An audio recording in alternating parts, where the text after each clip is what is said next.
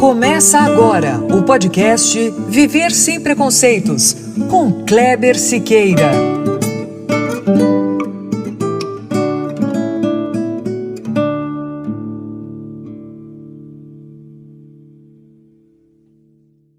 Muito bom, é isso mesmo. Começando agora o nosso podcast, episódio 14.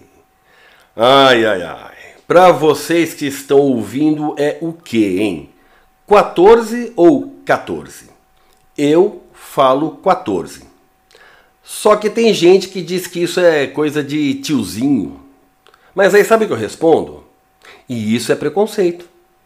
Brincadeira, gente.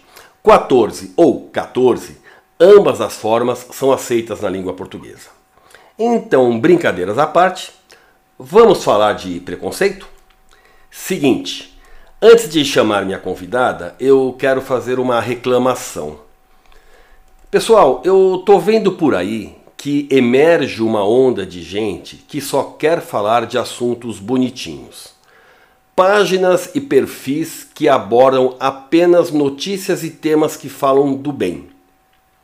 Até aí, tudo bem. Nada contra. Absolutamente nada contra essas páginas. Aliás, eu quero mais é que elas existam, porque elas são necessárias. Porém, apesar de necessárias, elas não têm exclusividade. E eu estou falando isso porque recentemente vi que em uma dessas páginas está escrito, abre aspas, aqui não falamos de preconceito, fecha aspas. Como se falar de preconceito fosse algo ruim. Não! Falar de preconceito nunca é ruim, porque falar de preconceito é combater preconceito. É, muitas vezes, escancarar uma verdade que boa parte das pessoas está querendo jogar para debaixo do tapete.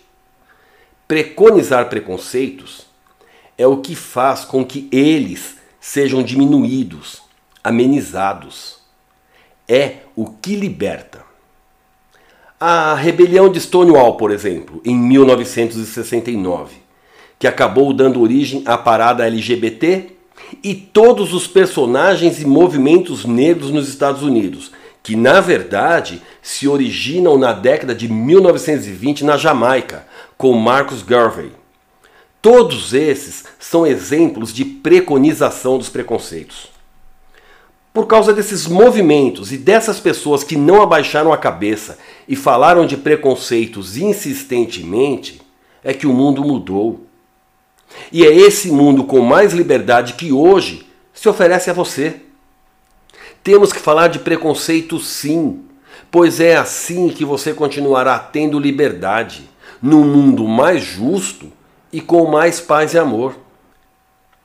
E é com esse pensamento que hoje vamos abordar no podcast do Viver Sem Preconceitos um tipo de discriminação que por anos foi popularmente levada na brincadeira.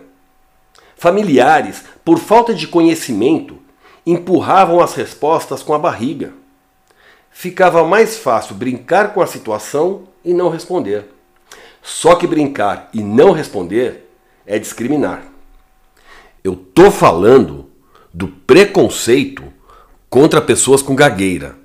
Ele existe e é pesado. E para bater um papo aqui comigo, nós convidamos a fonoaudióloga Anelise Junqueira Bonen. Ela é presidente do Instituto Brasileiro de Fluência, uma entidade que não tem apenas a gagueira como alvo, mas também a fluência e seus distúrbios. Anelise, Obrigado por aceitar nosso convite. É um prazer recebê-la aqui no nosso podcast. Seja bem-vinda. Eu que agradeço a oportunidade. É sempre um assunto tão mobilizador, não é? E que bom que tu tens um, um local e um momento onde a gente possa falar sobre gagueiras e pessoas que gaguejam sem preconceito. Legal, Annelise. Annelise, fala pra gente um pouco de você, fala da sua carreira. Você é formada em quê? E já aproveita e emenda aí e conta o que, que é o Instituto Brasileiro de Fluência. Ah, bueno. Eu sou fonoaudióloga, sou especialista em influência, fui a primeira especialista em influência, junto com o Instituto Brasileiro de Influência, lideramos o processo de criação da especialidade em influência junto ao Conselho Federal de Fonoaudiologia. Faz muitos anos que trabalho nessa área e tenho formação em mestrado em fonoaudiologia feita nos Estados Unidos e trabalho dando muita aula e trabalho muito no consultório com pessoas que gaguejam, tanto adultas quanto crianças e adolescentes. O Instituto Brasileiro de Fluência é uma, uma ONG, é uma ONG, que tem o objetivo justamente de difundir conhecimentos que são da ciência sobre esse distúrbio de fluência que é tão ainda pouco entendido, não é? Uh, porque as pessoas de fato acham que gagueira tem origens que não são as origens que a ciência diz que tem. E isso é uma confusão muito grande que faz com que tudo isso que tu estás dizendo acaba dentro de um quadradinho complicado de resolver. Ah, nós trabalhamos principalmente dentro da qualificação do fonoaudiólogo que vai lidar com pessoas que gaguejam, justamente porque, inclusive, dentro das faculdades de fonoaudiologia tem muito pouca carga horária, se é que tem, sobre esse distúrbio da fluência. E por que, que acontece isso? Porque ainda estamos dentro daquela ideia do senso comum de que gagueira tem uma origem emocional. Como gagueira não tem origem emocional e ela é um distúrbio de fluência, e, a, e os distúrbios da fala e da linguagem são do, do escopo da fonoaudiologia, uh, é da fonoaudiologia, mas nós precisamos também ter profissionais que são capacitados e especializados nessa área para poder oferecer um serviço bom e adequado, para não ficar recebendo. Uh, assim, ah, minha fono disse que eu não tenho gagueira quando na verdade tem. Então, assim, é, a gente tem que trabalhar. A ideia do IBF é poder difundir conhecimentos, qualificar os profissionais e nós estamos sempre à disposição de quem precisa falar sobre esse assunto, porque é um assunto que nos é muito caro e, e que a gente adora falar sobre, porque a gente sabe um pouco sobre isso e é legal. Então, basicamente isso. Legal, Annelise. Então, explica pra gente o que, que é a gagueira. É, é, um distúrbio, né? Ela, então, ela não tem nenhuma relação com o lado emocional da pessoa? Isso é apenas um mito? É um mito dizer que gagueira tem causas emocionais. Tá? Ah, então, vamos okay. começar do começo. A gagueira okay. hoje definida, por exemplo, na CID-10, que é a Classificação Internacional das Doenças e Outros Transtornos, que é publicado pela Organização Mundial da Saúde, diz lá que gagueira é um distúrbio de fluência, na fluência da fala, tá certo? Agora, na CID-11, que vai entrar uh, oficialmente a partir do ano que vem, a própria Organização Mundial da Saúde mudou radicalmente a sua concepção sobre o que é gagueira. Lá fala que gagueira é um distúrbio do neurodesenvolvimento que deve iniciar na infância é um distúrbio do neurodesenvolvimento da fala e da linguagem, quer dizer, é durante o período em que o cérebro está se desenvolvendo, no período de, de, de, aquisição da linguagem da fala, que é a parte oral, né? A fala é a parte oral da linguagem. E aí acontecem algumas coisitas no meio do caminho que impedem que o cérebro funcione adequadamente nessa questão específica da fluência. Uh, e é um distúrbio do neurodesenvolvimento que inicia na infância. Tudo que não iniciou na infância não é gagueira, mesmo que muita gente diga que parece gagueira, mas só parece, mas não é. Né? Então, é um distúrbio da fluência. Vamos entender o que, que é. Distúrbio não é doença, distúrbio é uma perturbação que acontece ali nessa areazinha pequena da sincronia motora da fala e que se reflete na hora em que eu vou falar e que está muito relacionada hoje, de acordo com todos os estudos científicos que temos, relacionada a uma produção excessiva de um neurotransmissor chamado dopamina. Então, há este neurotransmissor nas pessoas que gaguejam, uh, ele é produzido em excesso. Nós ainda não temos tecnologia para saber por que, que ele fica em excesso, porque a dopamina é produzida por um num, num, pedacinho do cérebro que é muito profundo e mede 4 milímetros.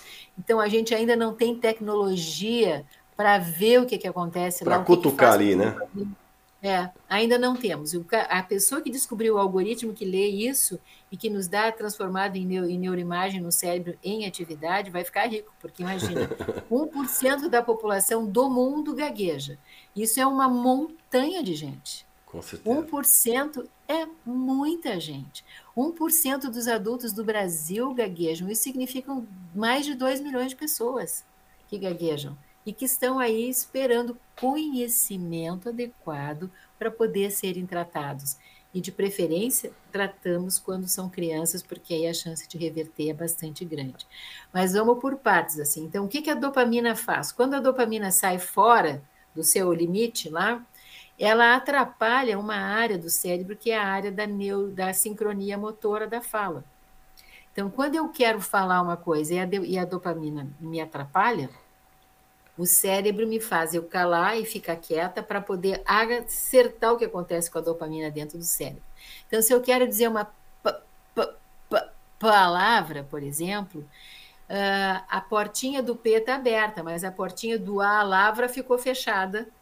E eu fiquei ali esperando até que o cérebro acerta a dopamina, bota no seu lugarzinho de novo, e aí ele abre essa portinha e a gente continua conversando. Eu estou falando em porta porque nós temos milhares e milhares de comandos neuromotores, ou seja, que transformam o pensamento que é abstrato num ato motor que é concreto. Então, para sair do meu pensamento e chegar na minha boca, demora 450 milissegundos. E é nesses 450 milissegundos que muita gente fica parada no meio do caminho porque fechou aquela portinha e não consegue seguir até o cérebro acertar a dopamina e depois ele abre a portinha e a gente continua falando. Para algumas pessoas isso vai acontecer de uma forma mais intensa, para outras menos intensa e com muitos altos e baixos, que é o que faz as pessoas pensarem que é emocional, entende? Ah, tá uhum. muito nervoso, tá muito ansioso. Então, eu tenho para todo mundo com quem me pergunta sobre isso, eu dou a mesma resposta. Imagina agora que nós estamos em plena pandemia. Quem no mundo inteirinho, quem não ficou em algum momento nervoso e ansioso por causa desse raio dessa pandemia? Duvido que tenha existido alguém que não tenha ficado nervoso, ansioso e preocupado com Estressado. isso. Estressado. Estressadaço. Uhum. E nem por isso saiu a gaguejar.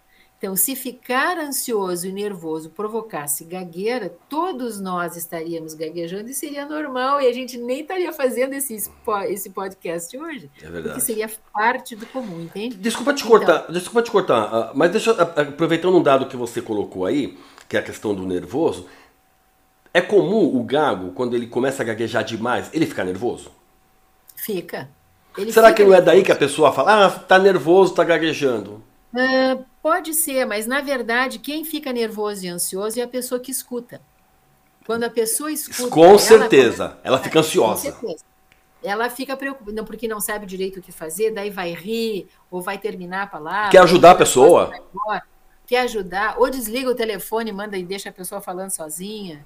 Então, a ansiedade, o nervosismo, via de regra, é mais do ouvinte do que da pessoa que está gaguejando. Mas é claro que a pessoa que gagueja, quando percebe a reação da sua gagueira nas pessoas, ou percebe o impacto da gagueira nas pessoas que lhe escutam, claro que ela também fica nervosa e chateada com isso. Por uhum. óbvio, ninguém gosta de fazer esse impacto negativo, entende? Então, a origem da gagueira não é emocional, mas muitas pessoas podem ter consequências emocionais por causa disso.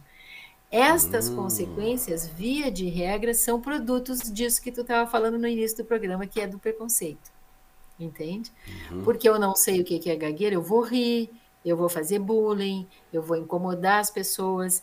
E aí, veja só, eu não só tenho a ideia de que eu gaguejo, mas ainda assim, eu gaguejo porque eu tenho tanto problema emocional que até gaguejo.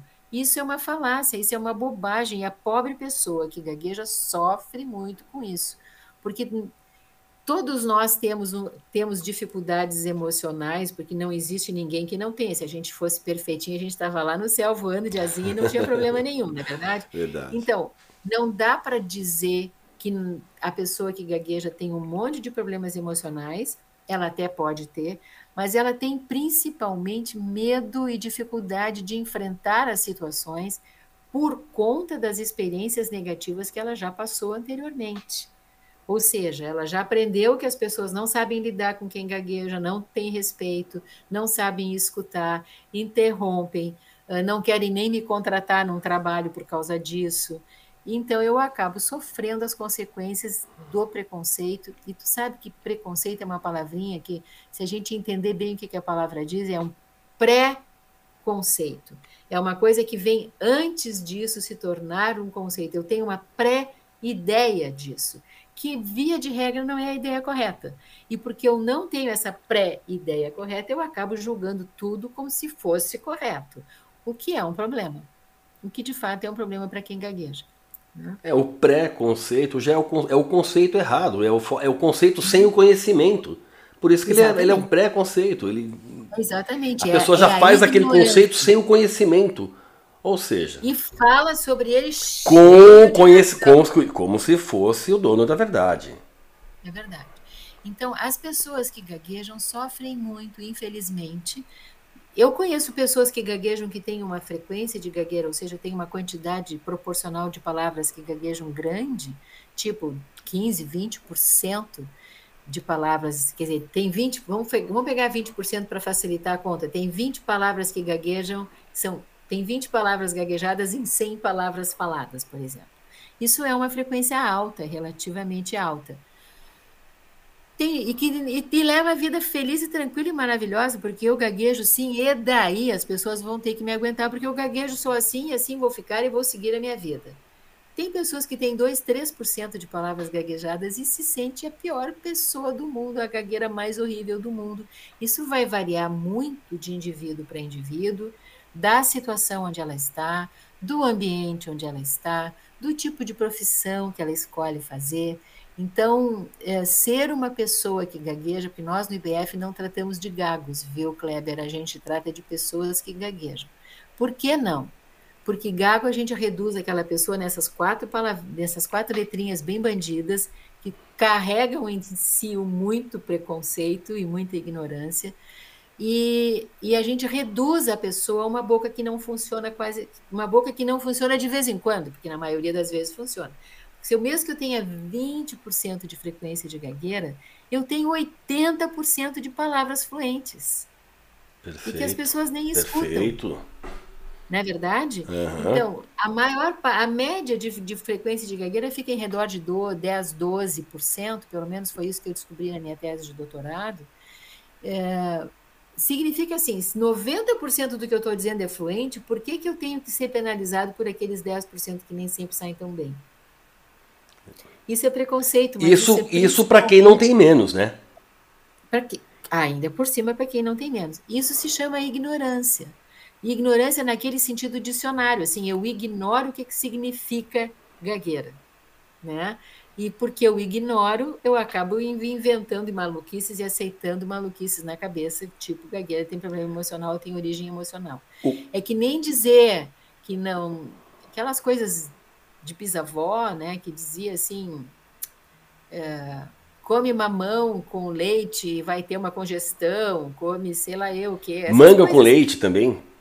É, pra, deu manga com leite, alguém comeu, deu problema, agora virou uma verdade universal. Não, não é uma verdade universal. Né? Tem muita gente, eu como mamão com leite. Não só para fazer uma brincadeira aqui, o meu pai conta, conta uma história de um amigo dele que ele tinha essa superstição da manga com leite. Um dia ele chegou tarde em casa e esqueceu que ele tinha tomado leite na casa do amigo, oh, tinha chupado uma manga na casa do amigo. Chegou em casa, tomou um copo de leite e foi dormir. Dormiu tranquilamente, sem problema nenhum. No dia seguinte acordou, quando ele estava no banheiro, se lavando, ele lembrou, começou a passar mal. Olha o absurdo, quer dizer, não foi o leite com, com a manga, né? É, é a autossugestão. As pessoas. É muito difícil mudar o paradigma, compreende? Uhum. As pessoas têm muita dificuldade de mudar um paradigma na cabeça. Ah, vamos, pega tu, todos os absurdos. E eu não quero falar de política, porque a gente nem fala desses assuntos, e nem é o nosso tema aqui.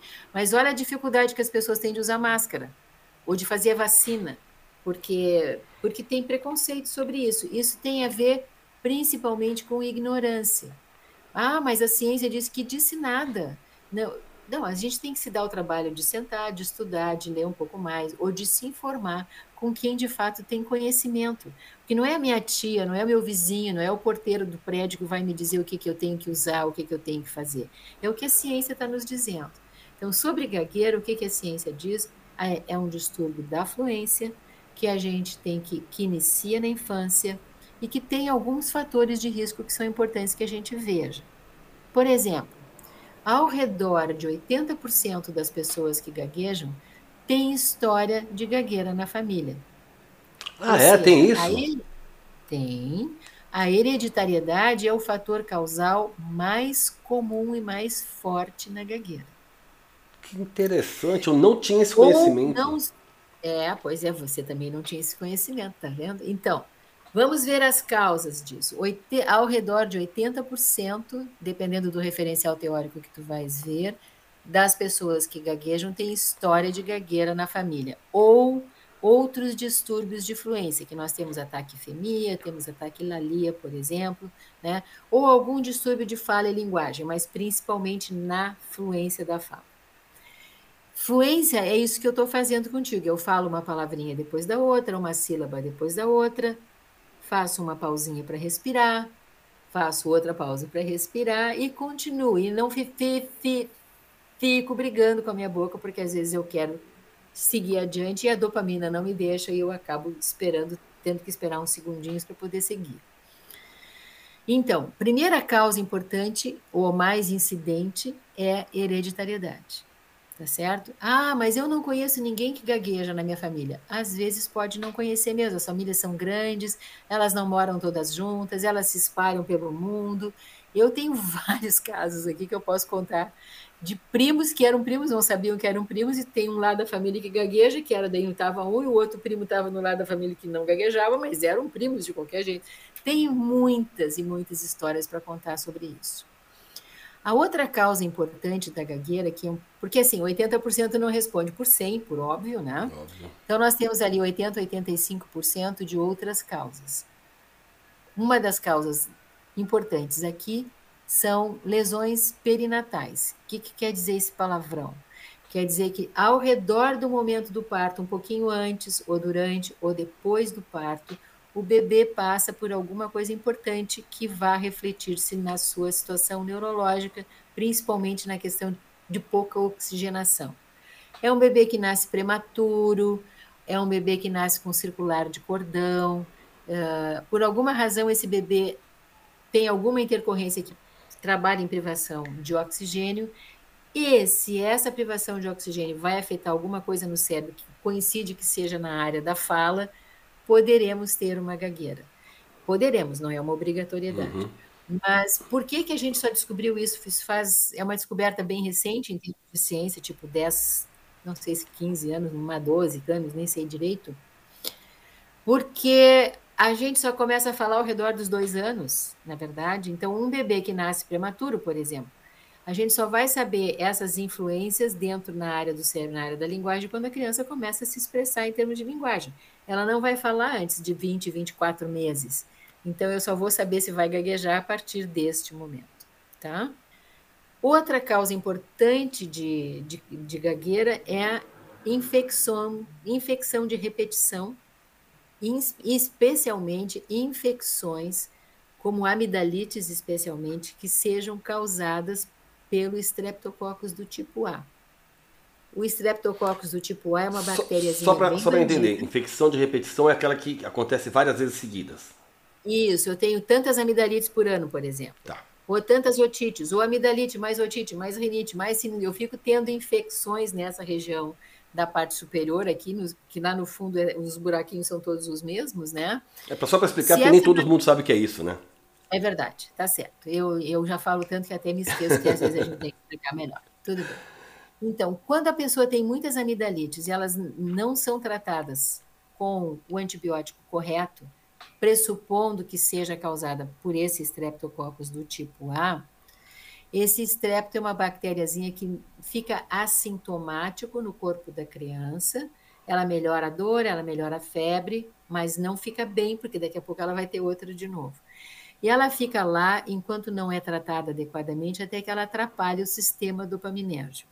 E aí, atrapalhando o sistema dopaminérgico, é aquele caso típico de gagueira que a criança nunca teve nada, não tem história de gagueira na família, foi dormir bem e acordou com a boca não funcionando. Mas como assim? O que, que houve? O que, que aconteceu? Ah, isso é emocional.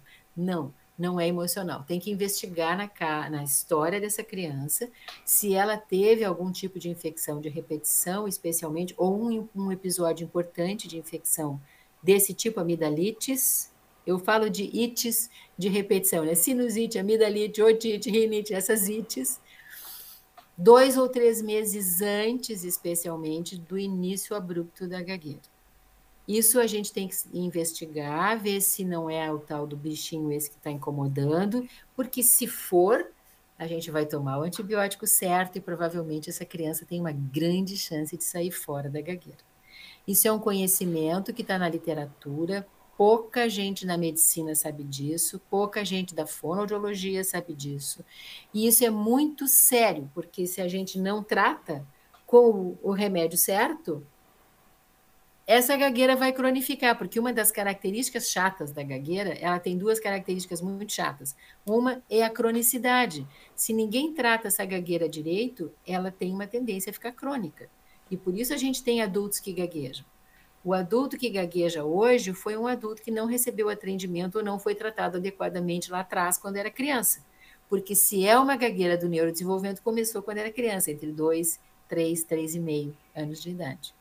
Gagueira tem cura? Não, se eu vou tratar um adulto, não posso prometer uma cura porque eu não sou picareta, não vou fazer isso.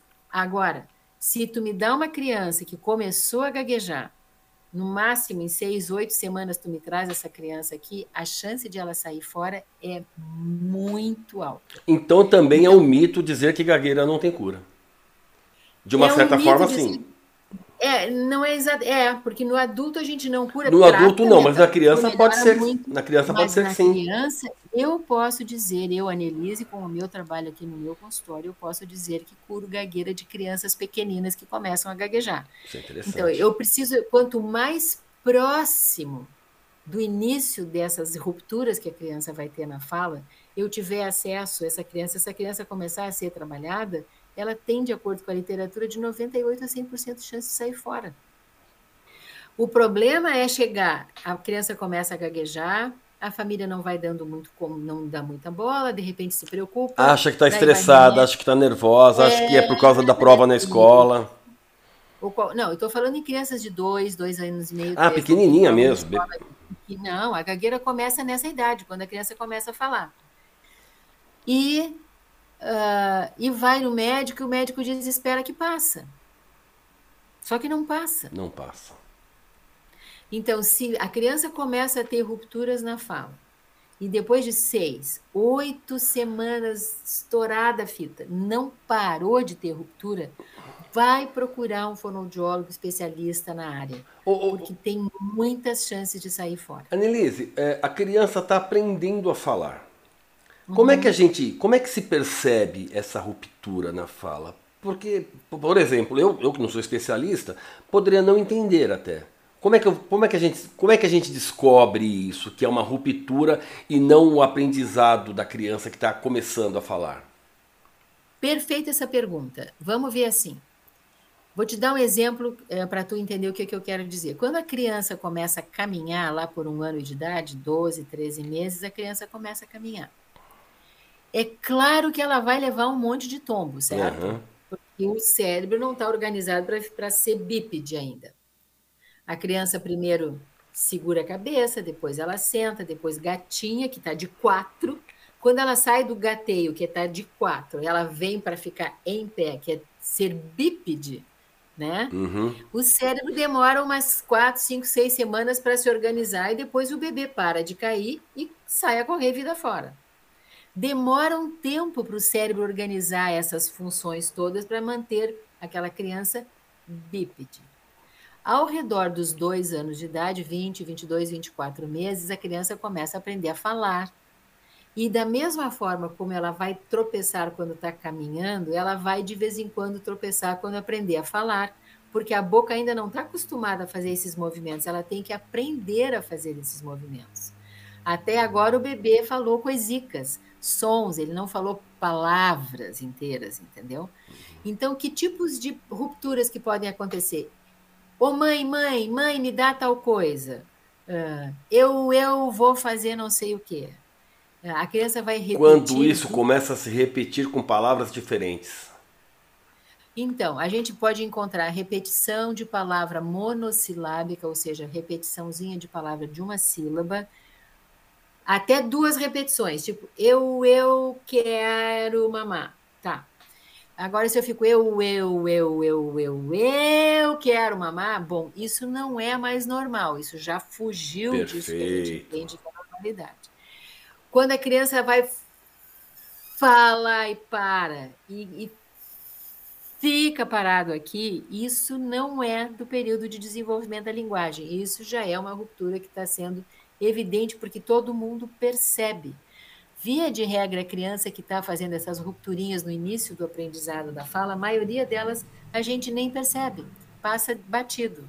Agora, quando a, a forma de falar passa a ficar tão significativa que a gente deixa de até de prestar atenção no conteúdo, temos problemas. Para, te acalma, respira, relaxa, repete. Isso só piora a vida de quem gagueja. Porque a criança não está fazendo isso de propósito. Uhum.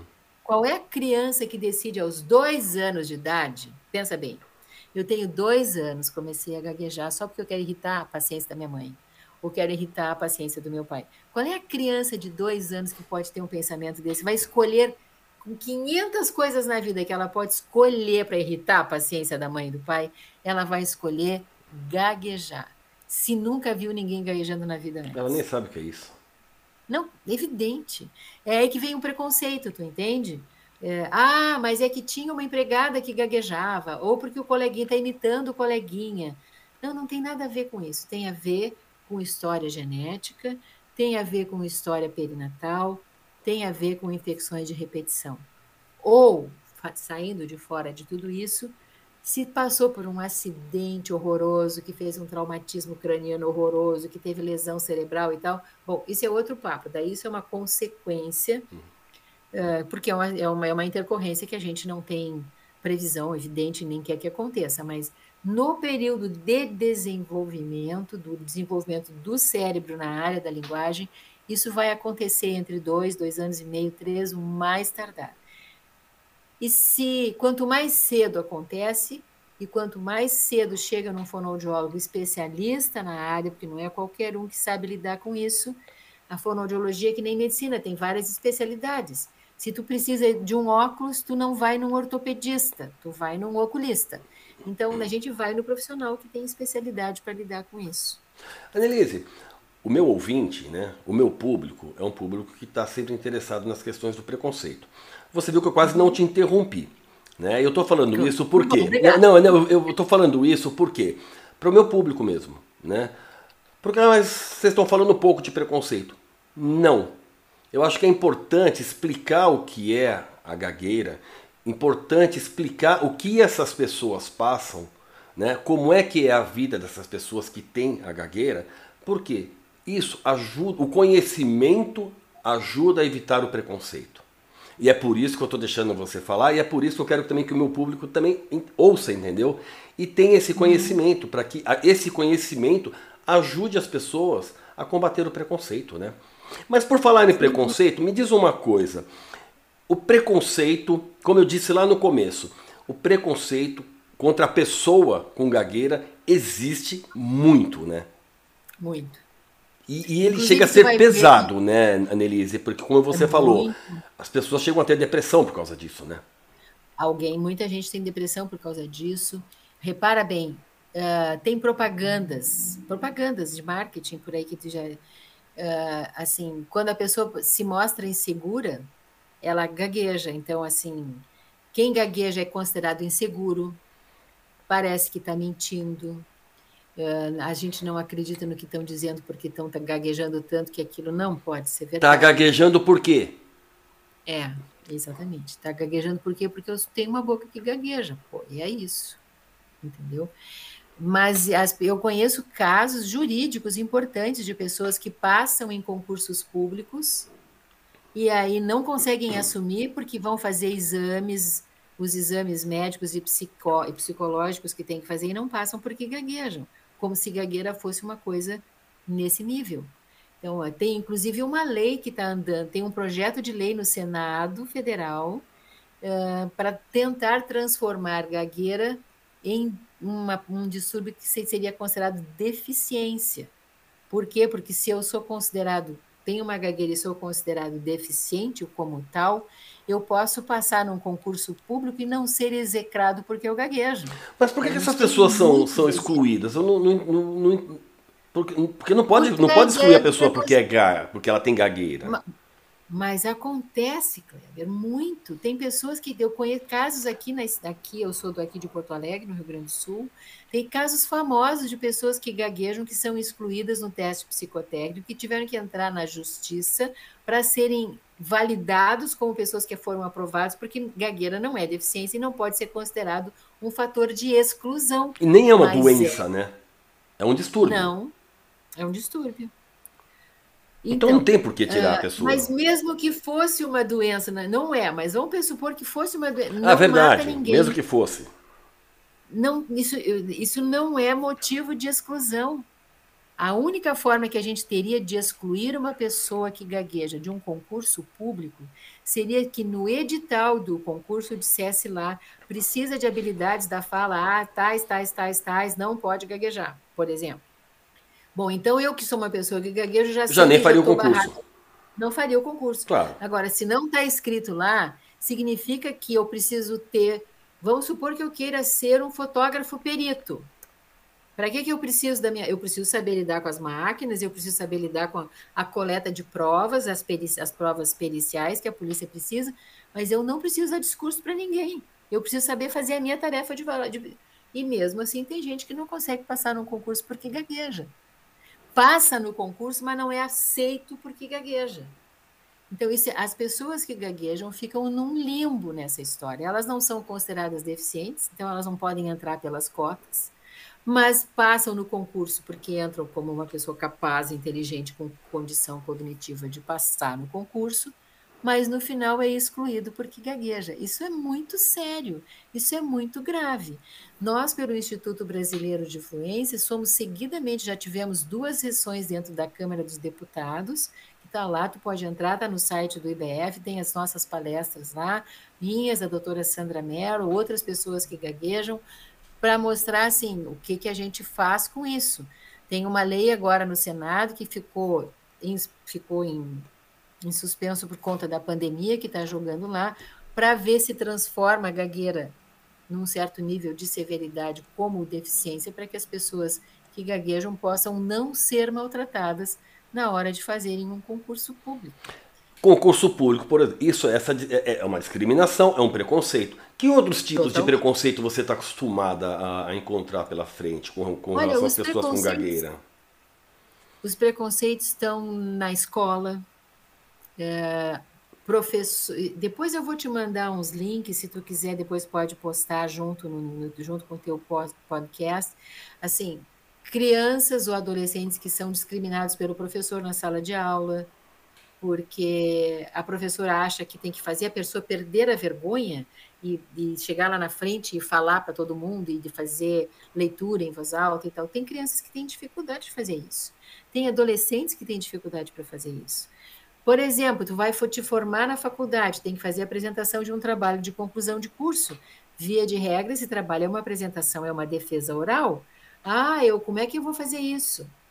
Vai gaguejar ou vai se, ou vai se tratar ao longo do período para poder fazer isso direito, ou vai gaguejar e as pessoas vão saber que vai gaguejar e tudo bem, porque significa o meu trabalho não tem nada a ver com a minha fala nesse sentido. Você já viu algum, alguma, alguma defesa de tese de, de, de, pessoa com gagueira? Claro, muitos. Muitos. Eu tô, todos os meus pacientes, dependendo da faixa etária, vão enfrentar e nenhum, isso. E nenhum dos. Ninguém da banca tratou com preconceito. Eu, as bancas que tratam com preconceito, eu não sei, mas aquelas pessoas que são minhas pacientes e que trabalham, e que são pessoas que gaguejam, eu vou instruindo e a gente vai chegando lá no ponto para que a banca não faça isso. Perfeito. Inclusive, eu tenho alguns pacientes que eu participo. Que dá um pouco de medo disso, né? Na verdade, encontrar alguém numa banca que tenha preconceito, né? Mas... Porque não tem nada a ver a gagueira com, com a tese da não, pessoa. Não, mas entende assim, vamos começar. O aluno que vai para uma banca de TCC, ele já foi aluno toda a faculdade. É claro que os, os professores já sabem que ele gagueja, tu entende? Porque uhum. a gagueira é uma coisa que tu não consegue esconder. Então, a pessoa que gagueja também tem que ser proativa em relação à sua participação. Porque se ela gagueja e ela sente que está sendo discriminada por isso, ela também tem que buscar os seus direitos. Ela não pode se tornar vítima disso. Ela tem que brigar por isso, na boa. Compreende? Uhum. Porque se eu não digo que eu gaguejo, se eu não assumo que gaguejo, se eu não vou lá e converso com os professores da banca, se eu não, eu posso ter algumas bancas que são muito generosas, não precisa apresentar oralmente, apresenta por escrito, responde por escrito e tudo bem. Tem outras pessoas que vão usar um aplicativo que fazem com que ela consiga falar um pouco melhor e vão apresentar o trabalho na boa. Então, a pessoa que gagueja também ela é importante para fazer a sua vida um pouco melhor, entende? Uhum. Se ela fica lá no seu cantinho se sentindo vítima, a chance é que ela vai ser tratada como vítima. Ela precisa, Perfeito. não é sair brigando e batendo em todo mundo, mas ser ouvida. Olha, eu gaguejo, sim. Isso não é um problema emocional, não é porque eu estou nervoso, é só porque minha boca de vez em quando mesmo não funciona. E na boa, vamos lá estou aqui com o meu PowerPoint ou com a minha, minha apresentação e tal, e, e vamos embora. É, essas pessoas têm que ser trabalhadas para isso, elas têm que entender que elas podem frequentar isso. Você, você deve conhecer um, um, vereador, eu não sei de que cidade que é de Minas Gerais, que o nome dele é Cláudio. Ele foi até no Jô Soares, né? E, e ele falou, naquele dia que ele foi no Jô Soares, ele falou praticamente o tempo inteiro, ele só gaguejou em um momento. E eu estou lembrando de uma coisa que ele falou que ele não suportava que ninguém fizesse. É que quando ele começava a gaguejar, as pessoas tentassem adivinhar qual palavra ele estava tentando falar. Tu vê que essa tentativa de adivinhação é a ansiedade de quem está escutando. De quem está ouvindo. Quem está escutando fica tão ansioso que joga a sua ansiedade para cima de quem gagueja e acha que o ansioso é quem está gaguejando e não ele que está tentando escutar ou entender o que está acontecendo. Isso também é uma Essa forma de preconceito, não é? Essa ansiedade. A pessoa tem que saber esperar, né? Ah, Kleber, olha com nós dois aqui, quantas vezes nós dois já nos interrompemos aqui sem querer. A gente nem está fazendo isso de propósito. A gente fala, eu venho, eu venho para mídia. Isso é conversar. O que, que é conversar? É trocar versos com outras pessoas. Nós estamos aqui trocando versos entre nós dois. Uh, quando eu gaguejo e a minha fala se tranca, por exemplo, tu que está me escutando, seria ótimo que tu não me interrompesse. Eu quero terminar de dizer o que eu estou dizendo. Mas a pessoa que escuta fica tão ansiosa e tão sem saber o que fazer, ou ela ri, ou ela termina a palavra, daí ela eu queria dizer sapo, mas ela falou cenoura, daí assim é uma coisa que não tem nada a ver com a outra. Daí eu tenho que corrigir não só o que ela disse, mas ainda aquilo que eu queria dizer que ainda não consegui. E pode dizer. gaguejar de novo. Claro, com certeza. Então, a melhor conduta das pessoas que escutam alguém que gagueja é ter paciência e esperar. Deixa a pessoa terminar. Essa é a melhor demonstração de inteligência mas é uma demonstração de empatia, porque tem esse estigma, né? É, o estigma contra a gagueira. A melhor, uma melhor coisa contra o estigma, nesse caso, é ter um pouco de empatia, ter um pouco de paciência e esperar. Vamos pensar o contrário, assim. Nós estamos falando tem preconceito contra tudo no, país, né? A gente é no mundo, vamos dizer assim. Mas vamos supor que eu estivesse numa cadeira de rodas, as pessoas têm que esperar eu entrar eu subir, eu descer. Elas têm que esperar, não tem jeito. É, se eu tenho qualquer outra dificuldade, eu tenho que. Alguém tem que me esperar para eu poder cumprir o meu trajeto, já que eu não cumpro o meu trajeto na mesma velocidade que os outros. Na, na gagueira é a mesma coisa. Eu vou ter que, vou ter que esperar que termine para que eu possa me manifestar, entende? E se eu permito que a pessoa, se eu como ouvinte, dou essa oportunidade para quem gagueja, a pessoa vai gaguejar muito menos, ela vai terminar mais rápido, porque se eu começo a apressar essa pessoa, aí ela fica mais com mais dificuldade, porque ela percebe que está empatando os outros, entendeu? Então, a pessoa que gagueja tem que entender que ela não está empatando ninguém de propósito. Que ela não tá, que se a pessoa pensa que ela está mentindo, que ela está insegura, que ela está escondendo coisas, isso, isso é muito preconceito e, aliás, é uma coisa muito feia ficar tendo essas pré-ideias a respeito de uma pessoa que eu nem, nem conheço direito. Né? Isso é preconceito. Eu não tô, tô já estou imaginando que esse cara aqui está me querendo me enganar, está querendo não sei o quê. Isso é muito ruim para quem sofre isso, né? Para quem percebe isso. Então, a melhor forma da gente melhorar o preconceito, não só para as pessoas que gaguejam, mas para qualquer tipo de preconceito, é o conhecimento. É, ter informação é uma coisa, a informação pode me dar uma condição melhor de conhecimento. Agora, quando eu junto as várias coisas que eu conheço, os vários dados, as várias informações, isso se transforma em sabedoria, aí a gente funciona bem, a gente tem que poder entender. Isso exige um pouco de estudo. Se vocês querem ter boas informações sobre o que é gagueira, tem o site do Instituto Brasileiro de Fluência, que é www www.gagueira.org.br e tem milhares de coisas lá. Tem entrem nos canais de vídeo, tem vídeos lindos, tem depoimentos maravilhosos de pessoas que gaguejam falando que gagueira é isso. É de vez em quando a minha boca não funciona bem, mas tudo bem, a minha vida segue, né? E a gente pode ser feliz. E você que está ouvindo o nosso programa, Fique sabendo, o site que a Nelise acabou de passar também está lá na matéria, dentro do site Viver Sem Preconceitos, e também no post do podcast. do podcast. Então você vai encontrar onde você quiser, você vai encontrar o site da Nelise ali. E a Nelise está se comprometendo de mandar para ti alguns links específicos lá de dentro do site que as pessoas podem entrar direto para poder saber dessas informações né? Porque isso ajuda muito a esclarecer. Tem vídeos de depoimentos de pessoas que gaguejam que são muito importantes. E veja, agora em outubro, é isso que eu ia falar. Dia Internacional. É. Eu ia te perguntar exatamente isso. Porque o, o, o, acredite se quiser, Annelise, o nosso programa está acabando. Parece que não, né? Mas foi assim, voando. Mas você comentou exatamente isso um pouquinho antes do, do programa começar, que em outubro tem alguns eventos com essa temática. Fala pra gente sobre isso. Olha, o Dia Internacional de Atenção à Gagueira, que a gente chama DIAG, que é Dia Internacional de Atenção à Gagueira, é oficialmente o dia 22 de outubro.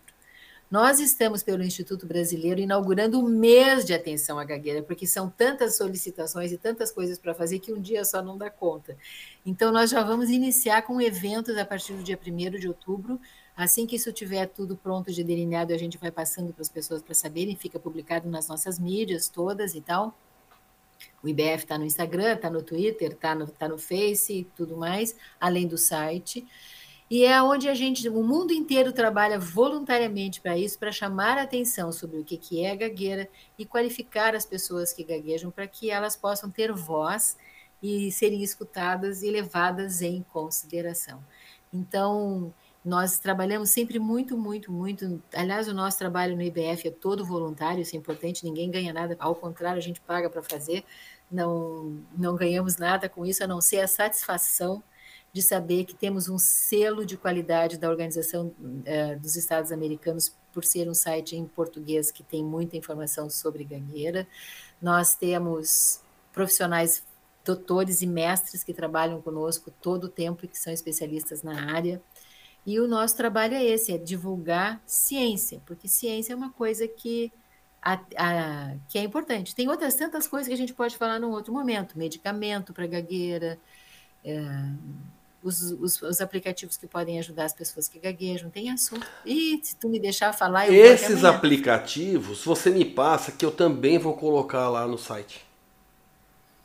Os Passa... aplicativos são simples, são gratuitos, tu pode baixar no teu celular mas tem que aprender a usar. Né? Seria bom que a gente pudesse instruir ah, usar. Entendi, mas, entendi.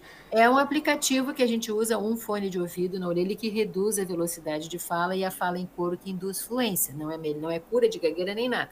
é um indutor de fluência para aqueles momentos mais críticos onde a pessoa tem que falar melhor e está mais preocupada porque vai defender uma tese, vai, enfim, é uma situação de estresse comunicativo maior que seria ruim para mim e para ti do mesmo jeito, porque a gente também que não gagueja também fica nervoso quando tem que apresentar coisas, não é verdade? É verdade. Mas Annelise, muito obrigado por você ter aceitado o nosso convite. O papo foi muito Ai. gostoso, tanto que voou, né? Foi um prazer receber você aqui, Annelise. Olha, Vamos ver se a gente marca uma próxima. E aí a gente Ué, fala de outros assuntos. Vamos lá, você me, me faz só, é só acertar a agenda. A gente acertando a agenda a gente consegue fazer. Tá legal, Annelise. Muito obrigado por sua participação aqui, Annelise. Eu que agradeço. Sucesso aí no teu trabalho também. Muito obrigado. Até mais. Até. E para todos vocês que nos acompanharam até aqui, muito obrigado. Espero que tenham gostado. De qualquer maneira, se você gostou ou não, Vai lá nas redes sociais ou no site e deixe o seu comentário, faça a sua crítica. E não deixe de seguir o Viver Sem Preconceitos também no Instagram. O endereço é o mesmo do Facebook e do Twitter, arroba VS Preconceitos. Curta, comente, compartilhe. E não se esqueça, sempre que você for falar algo para alguém, pense se vai ajudar a construir. Porque se for para destruir, fique em silêncio. Bom, gente, é isso. Semana que vem, se Deus quiser, eu tô aqui de novo. E mais uma vez, muito obrigado por você ter chegado até aqui comigo. Até mais. Um abraço. Este foi o podcast Viver Sem Preconceitos, com Kleber Siqueira. Espero que você tenha gostado da entrevista. Para saber mais, acesse o nosso site www.viversempreconceitos.com.br. Lá tem notícias, textos, links para os nossos podcasts e tudo sobre preconceito. E não deixe de seguir, curtir e comentar nas nossas páginas, nas redes sociais Facebook e Twitter. Anota aí, arroba VS Preconceitos. Dê seu like, compartilhe. Vamos fazer do mundo um lugar melhor para se viver. Um lugar com menos preconceitos.